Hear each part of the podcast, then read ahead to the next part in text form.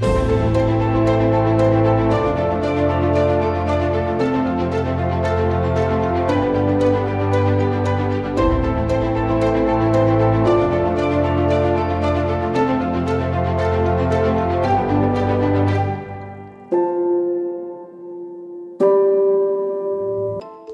to Mental Wealth Entrepreneurs podcast, a podcast for resilient entrepreneurs. I'm Katrina Thomas and I'm your host. And today I have a chat with Julia Broglie, who is the founder and creator of, of Broglie Box.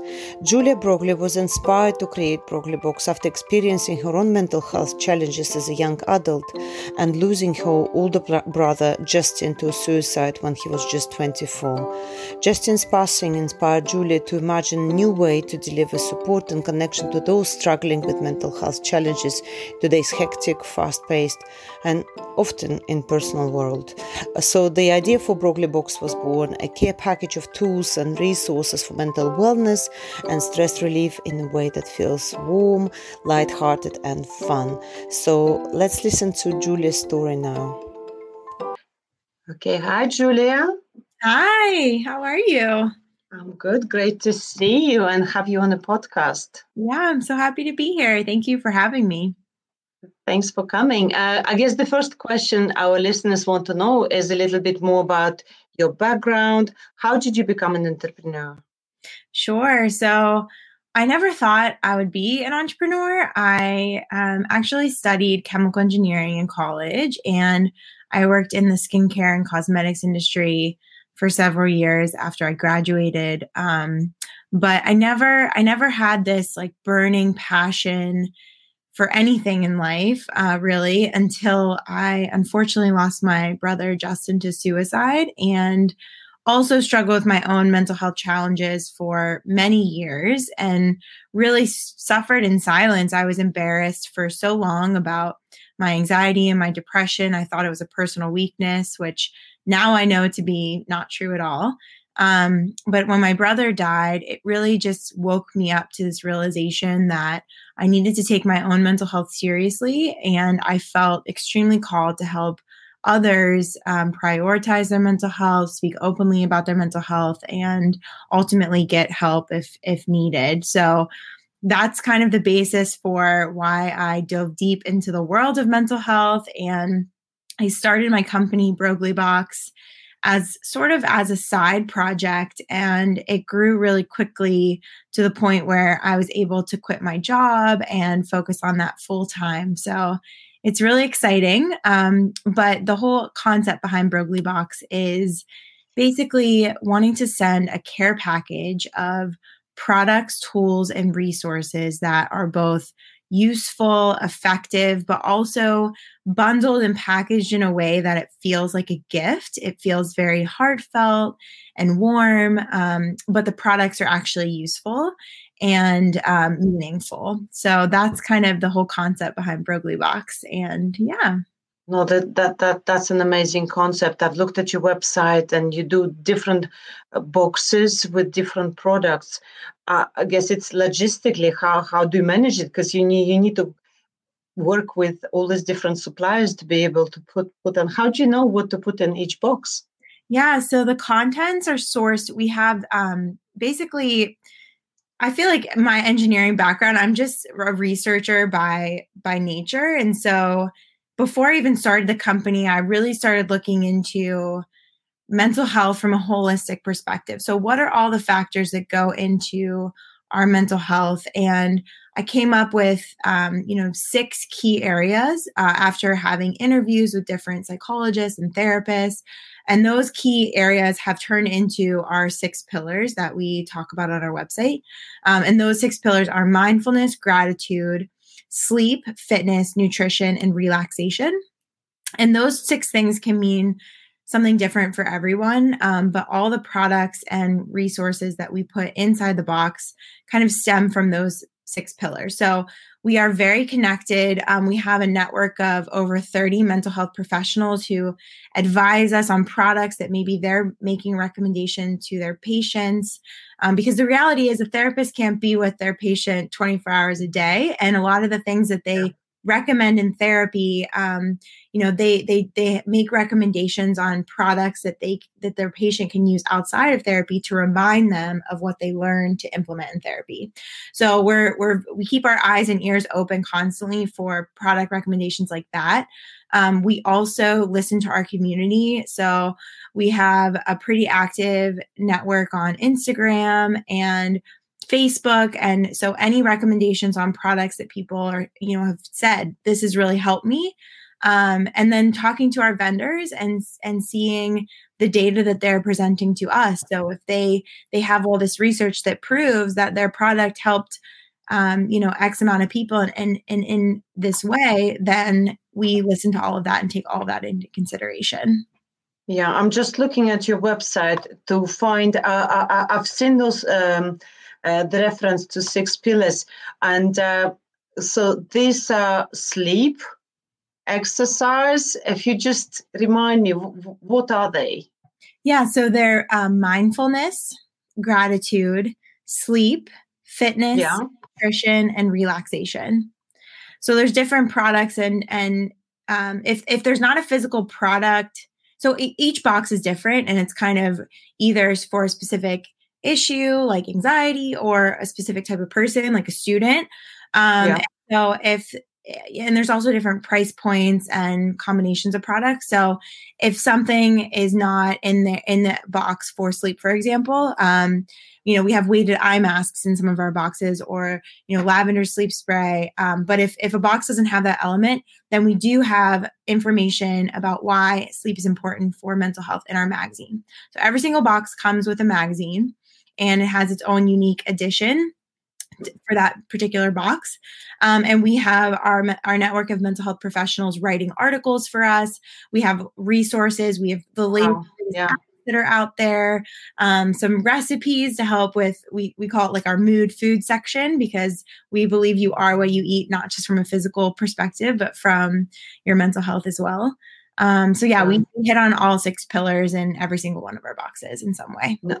No, I think it's it's a great concept, and you have such a supportive network of professionals to help you, and and and uh, because because the the concept is absolutely great. I, when I looked at your website, I thought, wow, it's just for someone to come up with an idea like this, it's it's it's amazing. But are those pillars should be uh, addressed consequentially, or uh, do we need to pre- prioritize certain elements of those six pillars, or do do we try? Do we have to have all those in place to to be healthy mentally? So I think, I mean, every single person is unique, and what self care and mental health care looks like for me might look very different for you. For example, um, you know, sleep is so easy for me. Like I can go to sleep no matter what. Like I don't, it's not something that I really um, have to work on. So I'm good in that category. Whereas maybe, you know, mindfulness was something that was a recent implementation um, after my brother died. It really helped me mm. manage my own mental health. Um, but that was a practice that I had to implement and really work on. Um, whereas you might be very different, where, you know, you. Yeah, I was actually talking to uh, one of my guests, um, um, one of my guests last, last week, uh, who's a psychiatrist and psychologist. And I said that after my first failed venture, I lost sleep for a year. I just couldn't sleep. Oh, yeah, so that was a struggle for me. Yeah. yeah. Yeah, I've been so lucky. You know, I think that's like the one many things I learned in college, but that was like one of the main important things that I learned in college. Like when you had a chance to sleep, you did it because for chemical engineering, like we barely slept. So I feel like it trained. I almost like trained myself that if I have an hour here, or if I, you know, like I have to get those eight hours. Like I cherish those eight hours so much. Yeah. Um, yeah. You actually also mentioned about eight hours, but uh, I guess I don't know. Whatever you you want to believe. I, I, think I've uh, I've listened to some yogi. I don't know the Indian yogi, and he says that yeah, if if four hours is enough for you, just yeah. four hours. You know, it's everyone is um, individual, you know, and has you know individual need for, for, for so many hours. But yes, the psychiatrist uh, professor we had. Um, uh, in the studio, he actually mentioned that eight hours of sleep is is ideal for people just yeah we believe that each person is unique and and you know in what they in their needs um but it's for me and for our company it's all about listening to your body listening to what's going on. If you feel like you're not if you feel anxious and and you feel um these these things these emotions that are uncontrollable or it's okay to get help and it's okay to tune into yourself and say okay what areas of my life need improvement um, or what areas of my life can i make an improvement in to mm. ultimately better myself and my mood and overall happiness? So yeah. I'm not listening yeah, yeah i agree with you but the problem is that when people start up companies they the last thing is probably on their mind is actually to look after their mental health mm-hmm. uh, because the, the, first thing they, they care about is how to make company more profitable um, and um, yeah, I mean, um, why do they neglect? Why do entrepreneurs neglect their mental health? Why do you think? So this is I'm so glad you brought this up because I'm in a network of so many other entrepreneurs and what's helped me the most and what I tell other people that I interact with who are founders is that you are your company's greatest asset. And if you are not well, your company will not be well. So you're worried about profitability. Okay, that makes total sense. But if you're losing sleep or you're not eating well and taking care of yourself, how do you expect to give everything to your company mm. when you're when you're when you're experiencing brain fog yeah. or when you're stressed out all the time? I mean, granted, like we're all going to experience the up and downs of entrepreneurship, but it's all about kind of making that delta a little bit less so you can kind of sit in this middle ground um, in between the highs and the lows you can kind yeah. of back to this middle ground and i mean oh, time and time again like i've talked to founders who choose to take care of themselves and in the long term they are much more successful as a company and as a ceo or as a founder um, because they they chose to take care of themselves rather than you know fret over maybe a small situation that in the long run isn't actually go- going to matter um, yeah. So I'll say it again. You are your company's greatest asset, especially if you're if it's just one or two people, like if you're a single founder or if you have you and one other person, like the employees and the founders make the company and you have to be well in order to do that. Mm. Yeah, no, I do agree with you. But then again, you know, a little bit of anxiety is is not a bad thing. I mean, being anxious is not necessarily an indication that something is wrong with you. So, how can people uh, or entrepreneurs spot uh, when, say, anxiety becomes something more of a concern, leading to the mental health conditions? Yeah, so I'd like to preface this with saying I'm not a certified therapist or anything like that, but in my experience and just through listening to people in my network and my like my own experience with anxiety is when it becomes um, to the point of affecting your everyday life and completely debilitating, affecting your ability to make decisions, which is so important for a founder and entrepreneur. Um, you know, when when it's outside the norm of everyday anxiety, like little anxieties about a situation, if it's situational or something like that. But if you wake up and feel anxious and you haven't even started doing anything, um, and it's preventing you from carrying out your normal everyday activity, then that's an indication that it's time to maybe seek out some help. Um, so, again, that's just in my experience and kind of what I've heard through our community and our network um, and our recommendations from our advisors who are, you know, seeing patients on a regular basis. Yeah. So, have you had um, mental health struggles in the past? Absolutely. Yeah. So I I suffer. I've been diagnosed with um, anxiety disorder. I've been diagnosed with depression, um, and it got really bad for me in college. And I I just really hit it very well. Honestly, um, it got to the point where I was having some suicidal thoughts and luckily, you know, my friend at the time encouraged me to go to my school mental health center. It got really bad for me in my senior year of college, and I went to my my school mental health center, And unfortunately, I was put on a three month wait list. But what bothers me um, the most about that situation is um, I was sent away without a single resource or um, a piece of information or advice on how to get me through that three months until I could see someone. Um, it's it's concerning that there were literally hundreds of students in front of me, which is why I was put on a wait list to begin with. Yeah. They didn't have the capacity to, to to help all those students. But I walked away empty, completely empty handed. Like, what am I supposed to do next? Um, how am I supposed to get through these three months? And so for Broglie Box, we actually have the company segmented into three different um, businesses where one is our direct to consumer online, like our website. Another, uh, the middle, you know, middle segment is company. So we work B2B with companies and supply yeah. employee boxes. And then the third is students. So we work, you know, working with universities, equipping their mental health center so that when students like me go in and they can't see me right away which is not their fault. They're over capacity and you know there's a there's a huge need right now especially now yeah. covid um but you know send the student away with with some resources that they can implement themselves or that they can look up. There's t- there's so many resources online you know there's no excuse anymore. Um so that's a big a big vision for us for our company. Yeah i mean as a as an academic uh, I, I see, and I guess COVID is not making the situation um, better.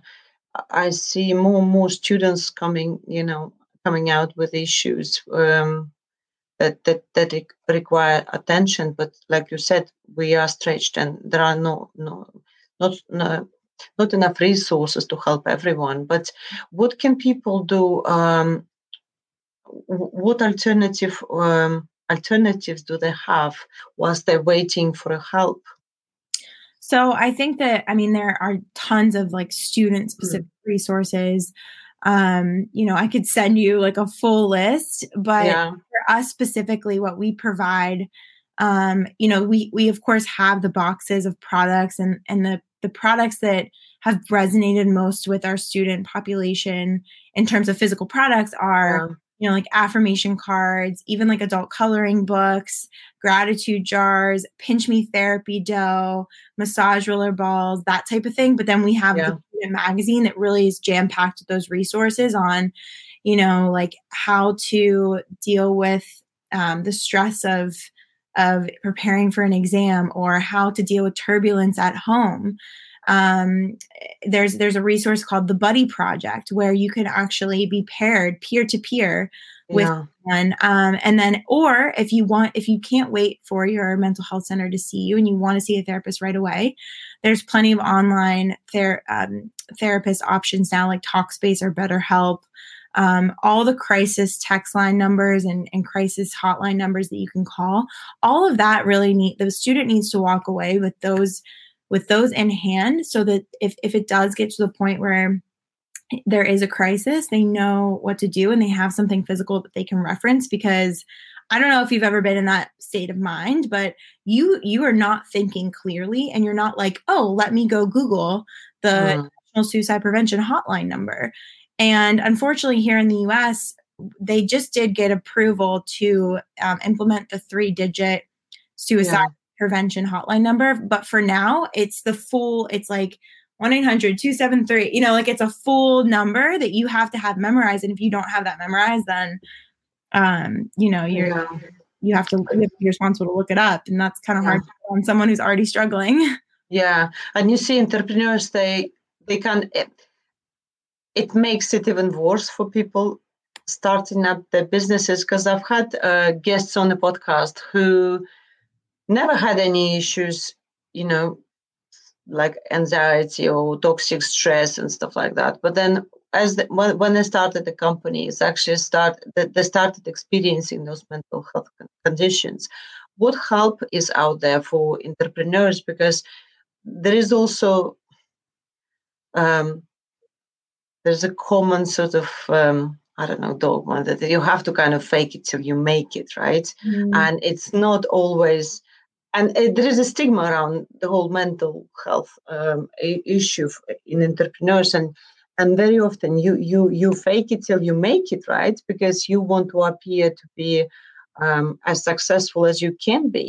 Yeah. but then we have these cases like kate spade committing suicide because of the underlying um, problems such as depression and stuff like that. So what help can be um, um accessed by entrepreneurs is there anything for entrepreneurs I've seen some things here and there pop up. I've I've actually seen venture capitalist firms um, popping up and saying like we actually pay like would they of the money that they give to founders, a portion of that goes to their healthcare, including yeah. mental health support. Um, I think when you're looking for an investor, you want to look for someone who obviously wants to grow your company and its bottom line and everything like that but should also you know how do they take care of themselves? Are they are they talking about their own health? Are they yeah. um you know are they talking about how they prioritize these these things? But eh, for entrepreneurs the, the, the number one thing that i see with my network of founders is imposter syndrome is like the biggest thing um, yeah. And burnout is the second biggest thing because as a founder, you're responsible for everything. And, you know, you're, you're looking, you're, and a lot of times you're you've raised money you're you're taking on this responsibility to do something with that money and you don't want to lose that money um and then like you said you're it's like a fake it till you make it and that that, yeah. that mentality can create a lot of imposter syndrome because you're literally like you're literally trying to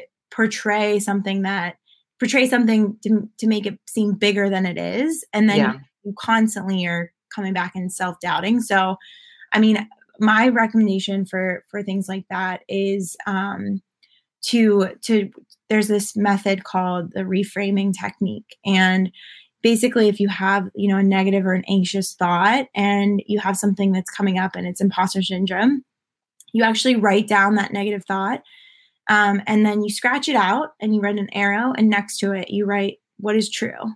So you write what is true about the situation. So, um, you know, like if you say, like, I'm a fake, well, you can scratch that out and say, I, I'm actually try I'm actually so true to my mission and my cause.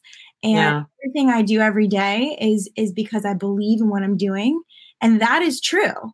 So you can practice these different methods, I think. Um, but in terms of like resources for entrepreneurs, I think it all comes back to the networks that you're in. Join a group of, of like minded individuals. Community, I think, is so important. And you'll find that when you're talking to other entrepreneurs, they're experiencing the same things. Um, and it's kind of validating, you know, you're not alone in those. Yeah, I mean that that was the initial sort of idea for for, for this podcast to create yeah. a platform for people start talking about this openly because it's not easy. Entrepreneurship is not really encouraged, and and it's you know when you when you sign up for entrepreneurship, you sign up for longer hours, more stress, more anxiety, probably less money. Yeah, yeah. and uh, you are likely to fail. Um, let's be honest with this, uh, unless you really hit um, I don't know, um, golden mine. but mm-hmm. uh, yeah, you have to sometimes fail several times before you can actually make it big. And it's all about. I forget what the statistic is, but it was like um, it was a it was a large number of entrepreneurs give up before they actually hit the point of you know being successful and if they would have just waited a little bit longer been a little bit yeah. more persistent, it would have been successful. But the yeah, I think you're referring to Seth Godin's The Dip. Yeah. when you go through this dip yeah. and you just feel like, oh my God, what's the point? And then it just maybe another step further and you'll be on the way up. But a lot of people, yeah, they start self doubting themselves mm-hmm. and, and, kind of give up. Yeah, I, I do agree with you. You just, if you believe in your idea and you have this big why, right? Mm-hmm. About this big then uh, it's something that can keep you going. And and uh, passion is everything. Uh, like that, that that was the conclusion on yeah. one of the podcasts. Passion is everything. It can get you through difficult times. Yeah, and like so, find, find a an accountability partner or a buddy or um, you know, just like you're a network where you can you find you can have that community aspect because it's very lonely. I mean if you're if you're if you're a founder you're by yourself and you feel all this pressure on you and you're holding it all in i mean that that's that's horrible. You want to be able to share that um, experience and and maybe talk to someone who's going through something similar to you because a lot of my friends aren't entrepreneurs and so yeah. they empathize with me or symp- they sympathize with me but they ultimately don't really know what it's like just like i don't know what it's like to be in their job. Um, so it's nice to talk with other people who are going through the same thing. Yeah but you know you you mentioned they're not entrepreneurs and their life is not going to get easy with um, disruptive technologies and artificial intelligence slowly being uh, adopted in in large corporations. There's been a published re- re- report uh, recently about people feeling anxious having a nine till five job because they're afraid they have to learn skills they're not capable of learning or because you know innovation ev- eventually will push them out of their jobs so it's not going to get easy but uh, i guess entrepreneurs you know you you are it's it's not that someone is doing it to you it's you actually do it to yourself. You're signing up for entrepreneurship. But uh, talking about failures because failure is um, is a big part of learning and and success uh, have you yeah yeah what was your biggest failure say in the last year and how did you what's what happened how did you overcome it can you hear me Yes. Did you hear? Last, oh, I don't know. It just it kind of went blank. Yeah, I was I was asking about the failure. What is the biggest failure um, in the last year, and why do you think this happened? So, one, I guess, failure that we had was um, we base. So I told you that student boxes are a huge initiative for for me and for the company and in like february time frame january february time frame we had all these universities lined up and they were going to buy boxes either for incoming freshman class or to keep on hand at the mental health center um, or to distribute you know during finals week at the library or something like that. It was different for every school. Um, and then covid hit. And so we you know essentially lost the opportunity those opportunities completely. Um, so it was really just about pivoting and realizing that, that that is something completely out of our control. Like there was nothing that could have been done about that. We're restarting those conversations now. Um, but that was really scary for a minute to know that you know because it was so exciting to to see these this this work that had i mean it takes a long time. These this yeah. cycle for universities is pretty lengthy. Um and so to finally have some concrete orders and everything and then to have all that kind of taken away. Luckily that wasn't our that's not our only part of our business otherwise that would have been even real that would have been really scary yeah. um but that was one aspect that you know it was a lot to it was a lot to swallow at first to be like, okay, like now we have to figure figure something else out and just know that these conversations are are hopefully going to pick back up, which which they are, not to this the same extent, but they're picking back yeah. now that school's back in session and everything. Yeah, we do start teaching next week, and um, it. I mean, so as far as we know, everything will slowly start getting going back to normal, but then but then again, maybe two months down the line, we are in another lockdown. Who knows? Um, and then, yeah, you have to kind of adapt all the time and and uh, try to pivot, like you said. But uh, you know, going back, how long you've been uh, running the, this business? Because you started when you were just 24. You're quite a young entrepreneur. Uh, no. So, so my brother died when he was 24. Oh, he was 24. Sorry. Yeah, yes. I was, uh, I was 23 when he died. Oh, okay. And then, um, let me, th- let me think about when, how old I was. So I was, it was November of 2018 when our, um, website went live. Um, and I'm 29 now. So I was like 27. Um, yeah. Yeah. So it was a year, like a year and a half ago, a little over a year and a half ago. We're coming up on two years and we originally launched the company as a subscription box. Yeah. So that was another pivot that that the company made. Um, we were a seasonal subscription box and the box arrived. So, you know, every season there was a different set of items. And we actually, um, you know, just we had an overwhelming number of requests for specific types of boxes. And we, most of our subscribers were actually sending the box as a gift to someone else, and they wanted to know what was inside. Well, if you're buying an annual subscription, that's four boxes, and people, you know, we can't tell you what's going to be in the winter box if you're buying, you know, the, Yeah.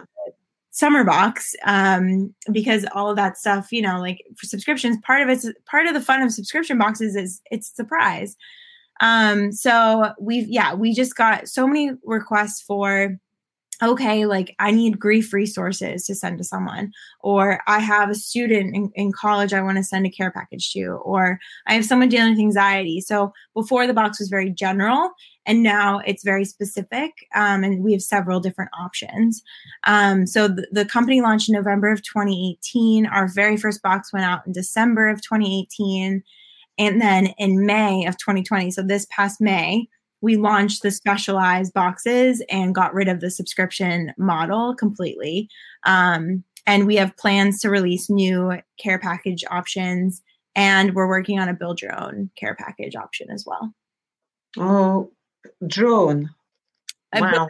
no build your own care pa- package I'll build your own because I thought I thought someone drone drone delivery. wouldn't that be fun well, yeah. I mean, if we're in the lockdown and someone needs it, I mean that that, that that's an idea. because um, my boyfriend and I were driving the other day and we saw a Postmates. Which do you know what Postmates is?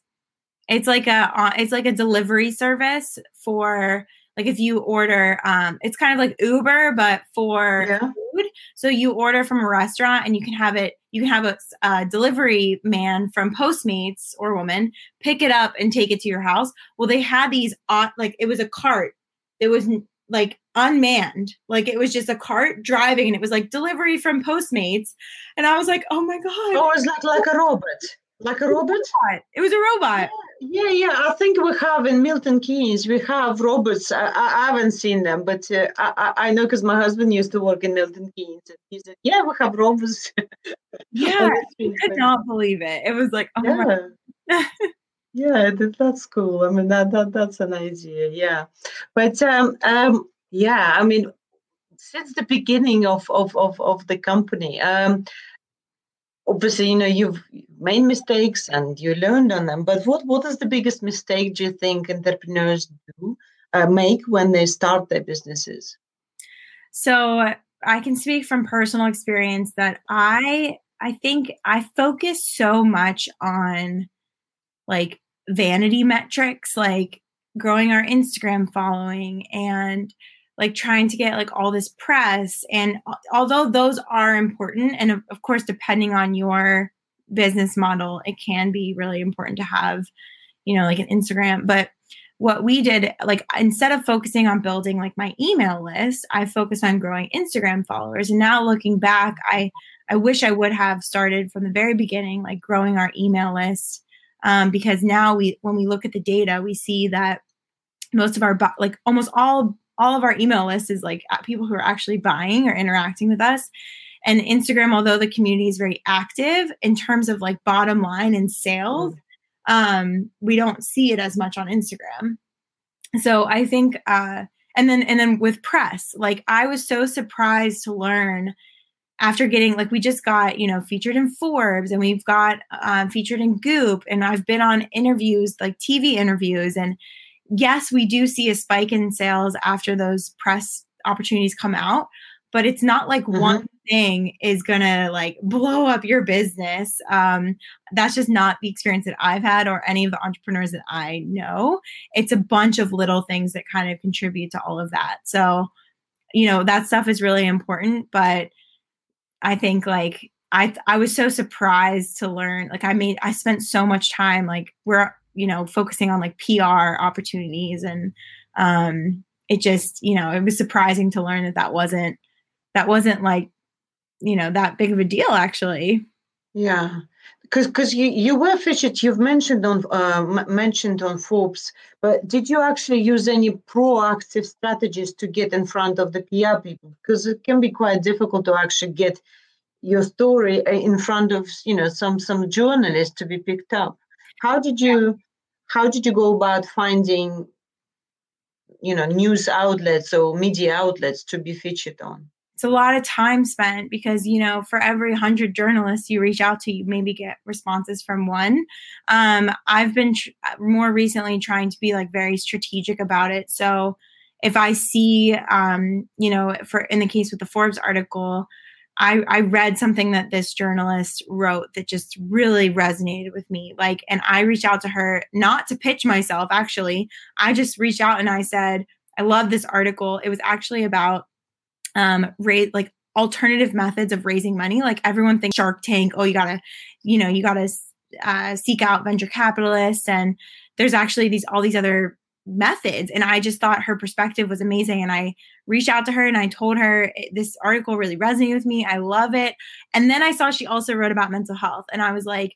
I see that you're writing about mental health too. And I just wanted to let you know you have a new fan. And I kind of left it at that because I, I wasn't, it wasn't meant to be um, I wasn't trying to actually like sell her on myself. I just yeah.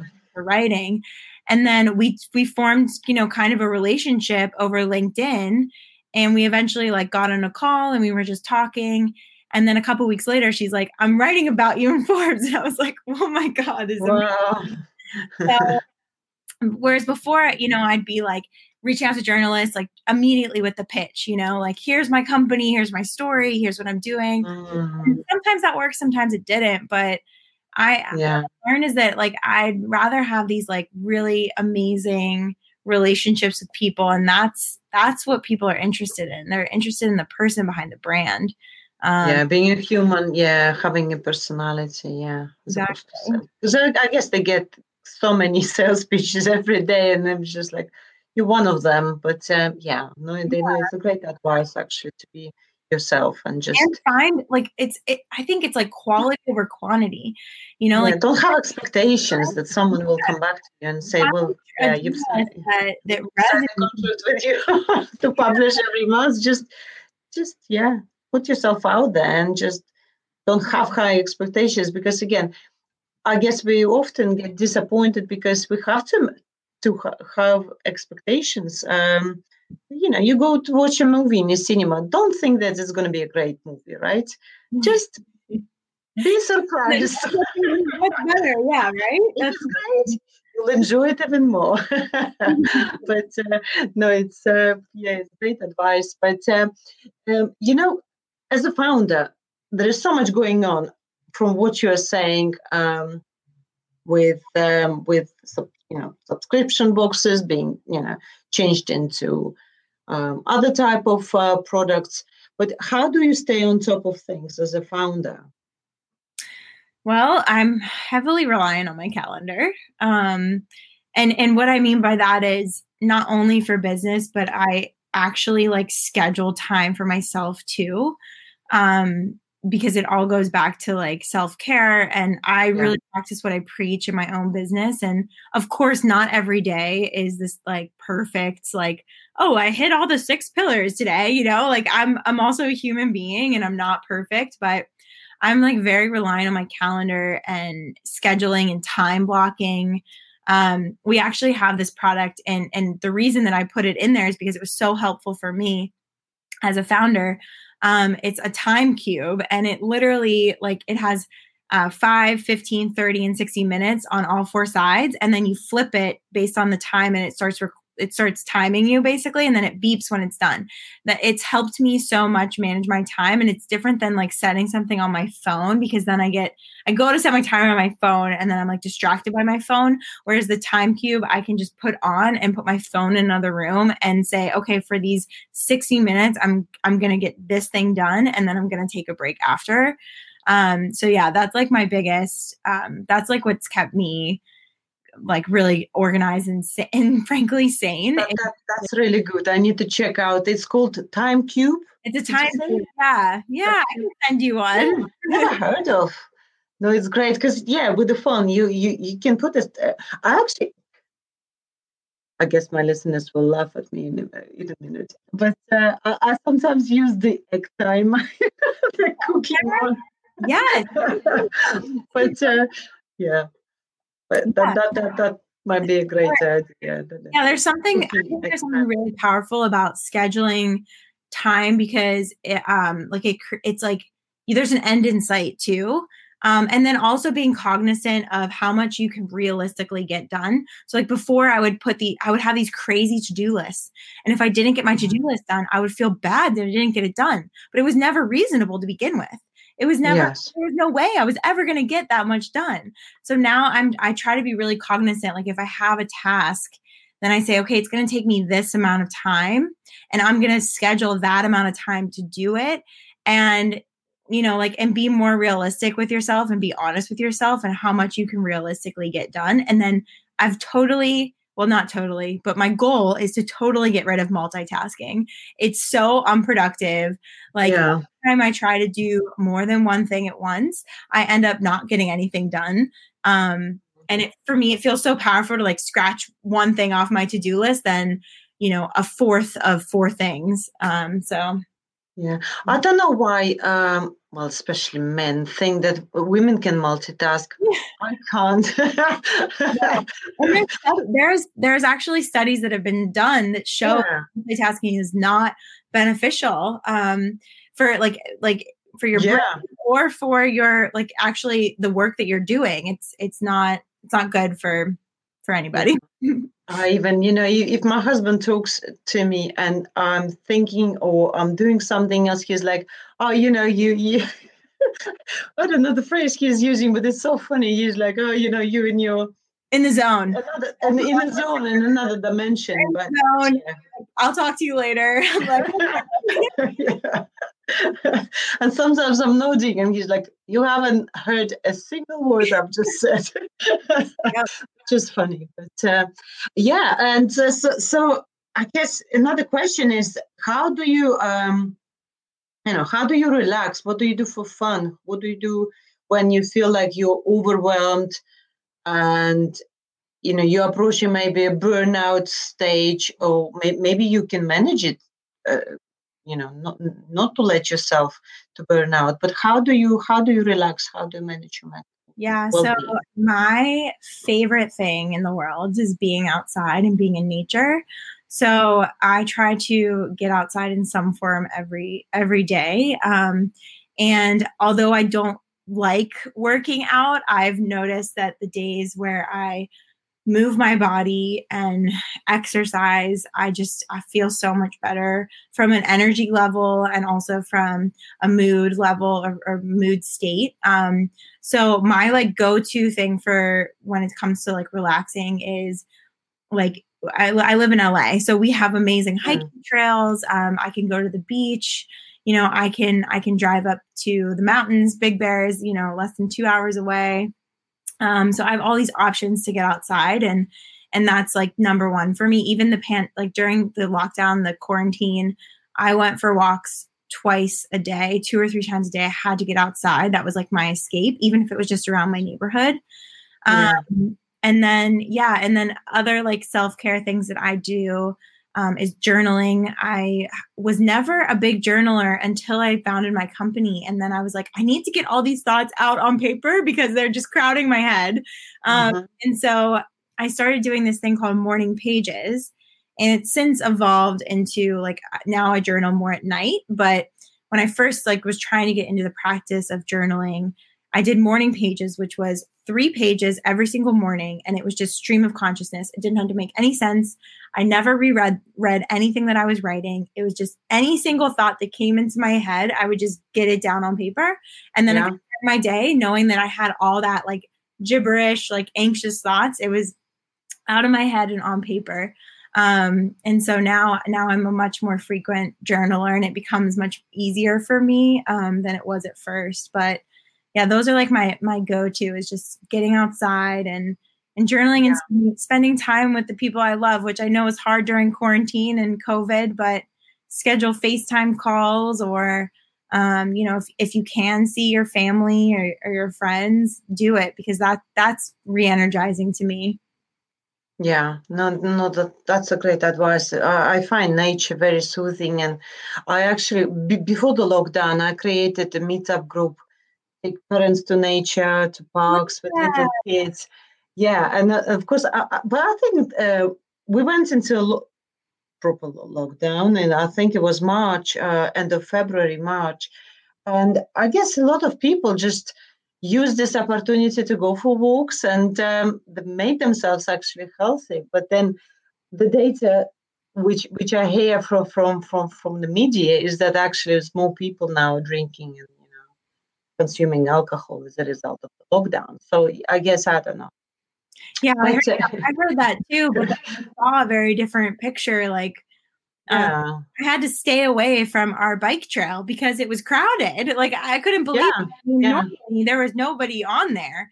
And now there was like all these people on their bikes and walking and out with their family. And um, so yeah, like you know, I've I've seen a bunch of different yeah. statistics, but what I fit what I physically yeah. saw is that people were outside, which always makes me happy. Yeah, I guess bike companies they made, made lots of profit during lockdown because they were selling uh, i've looked at some figure looked at some figures and they were selling like triple the amount of sales uh, during the lockdown so yeah everyone just yeah. went crazy by, uh, buying a bike but uh, bicycles but, but uh, yeah so i guess just just to wrap up um, our conversation um, what, what lesson could you teach starting or uh, existing entrepreneurs? So maybe, maybe your final sort of advice for entrepreneurs, what, what would it be?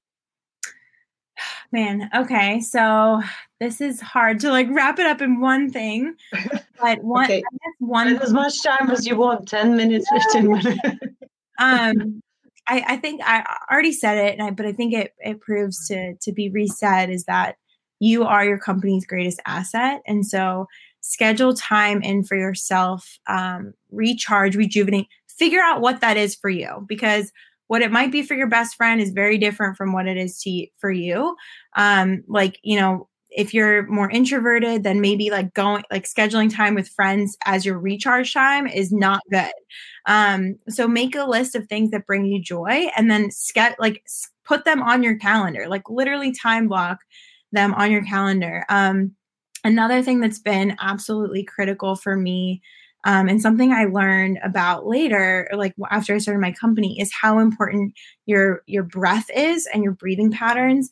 And so when you're actually getting into an anxious state, you tend to inhale and take in more oxygen than you exhale. And so just really, you know, taking time to to think about like you know practicing these different breathing techniques to calm down if you are in a stressful situation one easy method is it's called square breathing and you basically breathe in for four seconds hold your breath for four seconds breathe out for four seconds and hold your breath for four seconds mm-hmm. so doing that a couple times just to like reset yourself that has been absolutely critical game changer for me um, so those are like my two biggest piece of advices. But like, I guess like the number one thing is just really take care of yourself because your company, your company relies on you. That's number one. Yeah. Any advice uh, to female entrepreneurs? Because again, this this podcast um, generally aimed at female entrepreneurs, and there is some data suggesting yeah. that we are more anxious, more, more, we are stressed bunnies, aren't we? yeah, I think advice to female piece of advice is don't listen to like don't look at the statistics and don't listen to them and don't believe like they may they may, might be true right now but i personally feel like there is this great shift that's happening um, where you know female entrepreneurs are like there's a statistics like female entrepreneurs are let so much less likely to be to be funded well you know yeah. maybe there weren't there weren't as many female entrepreneurs as there were when that statistic was originally established so yes um, you know there are statistics but i think that those statistics are changing and don't listen to anyone tell you that just because you're a woman means that you're going to have such a more difficult time. Someone said that to me and it prevented me from launching the company right away. Like I actually was like, I need to rethink this. I need to mm-hmm. figure out a different way and all this other stuff. And at the end of the day, you just have to like do it and know that you're you're going to be okay because there are so many qualities about being a woman that are our advantage. And so, yeah, figuring out what those are and utilizing them to our advantage, like the people to people connection, the empathy. You know, there's statistics about women being more empathetic. Yep. Use that in your business because utilize the things that you're good at and it'll end up making your business even better too. So I try not, I try to drown all of that out. I've been experiencing this since college because I studied engineering and it's mostly most of my classmates were male. Yeah. Um, so I just like it's hard, but I've I've learned that it's better to just not even listen to what they're saying. just go, just look straight ahead. You're on this mission. You're on the, you're on this rocket ship, and anyone who is lucky to get on that rocket ship with you um, will benefit because you know you. I, I think women are amazing.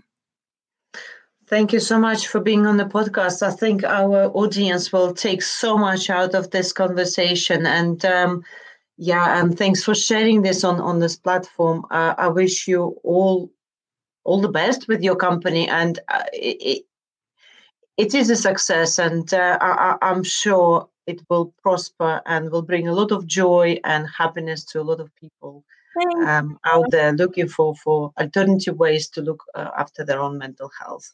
Thank you so much and um, yeah. all the best. Thank you for listening to this episode of Mental Wealth Entrepreneurs podcast. I hope you enjoyed this show. Please send me any comments or feedback.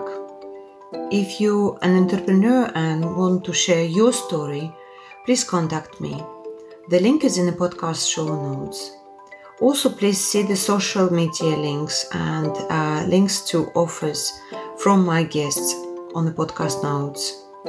This podcast is sponsored by Smart Octopus Voice Agency, who create chatbots and voice skills on Amazon Alexa and Google Assistant. So I'm really excited uh, to tell you that this podcast is now available as an Alexa skill. Uh, so you can search for resilient entrepreneur uh, skill and enable it as a flash briefing. So that's all from me. Um, I wish I wish you good mental health, and you are just one mind hack away. Till next time.